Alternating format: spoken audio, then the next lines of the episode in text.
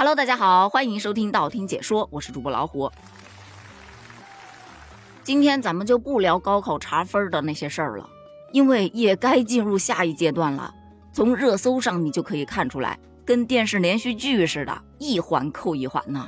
比方说，昨天咱们聊的那位海南的考生考了九百分满分，今天的热搜第一就是清华北大已与高考九百分男生联系了，网友纷纷留言，看见没有？这就是传说中的，哎，我是上清华呢，还是上北大呀？也有调侃的，哎呦，我要是高考考九百分，我就算把我爹打一顿，他都能夸我文武双全。还有前两天聊过的那位考了六百九十一分的那个孩子，他今天上热搜是因为凌晨三点，他妈妈接到了清华打来的电话。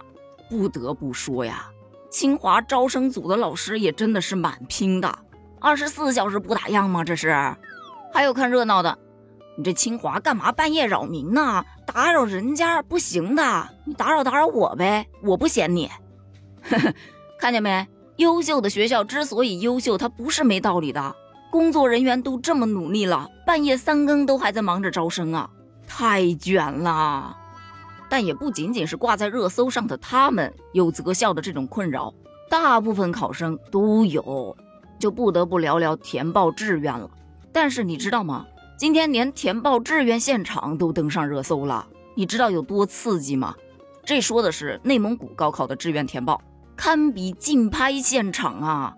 我记得我们上学那会儿，填报志愿都是盲猜。虽然说这个学校计划只招两百个学生，但你根本不知道报考这所学校的有多少个人，也不知道在这些人当中你的排名是多少。如果运气好，在两百以内，哎，就招上了；如果两百零一呢？其实一直到我看到今天这则新闻之前，我都还以为高考填报志愿依然是我们那时候的那个方式。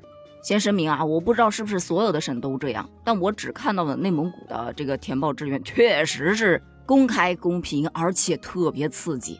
他说的是内蒙古实行的动态排名、精确定位的网报志愿模式，每隔一到两个小时，考试中心就会公布一次各高校最新报考统计信息。考生可以查看到各高校的招生计划数、投档最低分、已报考人数以及缺档人数等等，从而进行到一个综合的研判。这个意味着什么呢？就意味着在报考的整个过程当中，考生可以不断的去调整他的志愿，一直到确定与自己分数和理想相匹配的院校为止。打一个比方啊，就某高校的某一个专业在内蒙古今年预计招收十个人。你一开始填报这所学校的时候呢，排名是第三位，看起来十拿九稳呢，招十个人呢。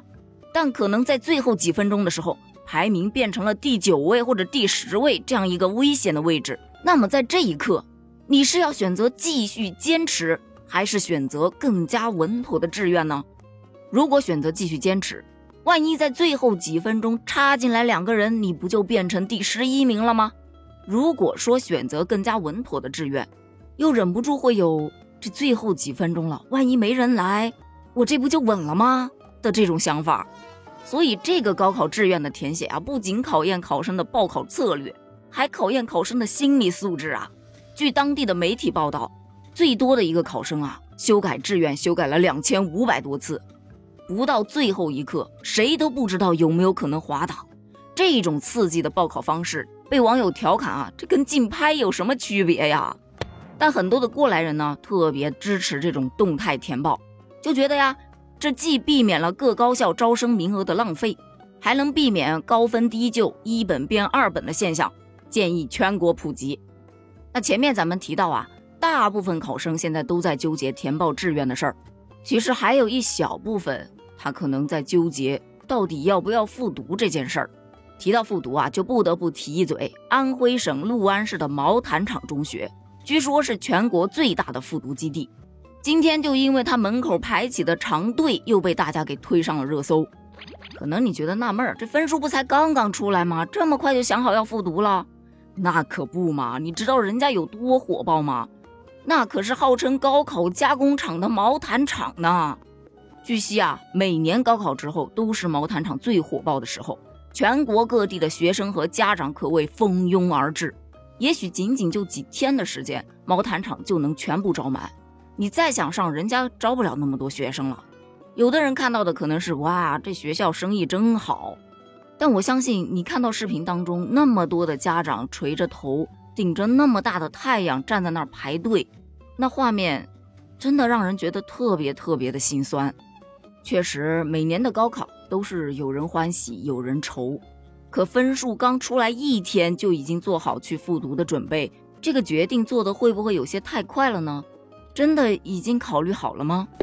就不说别的，我身边就有很多复读生，他们复读出来的成绩，个别的可能会比之前那一次高考考的要好，但大多数都是差不多，还有越考越低的。复读生他承受的压力会比应届生要高得多，并不是说你多学一年就一定能够考出好成绩的。这样的心理准备，你确定你做好了吗？另外，从经济角度来看。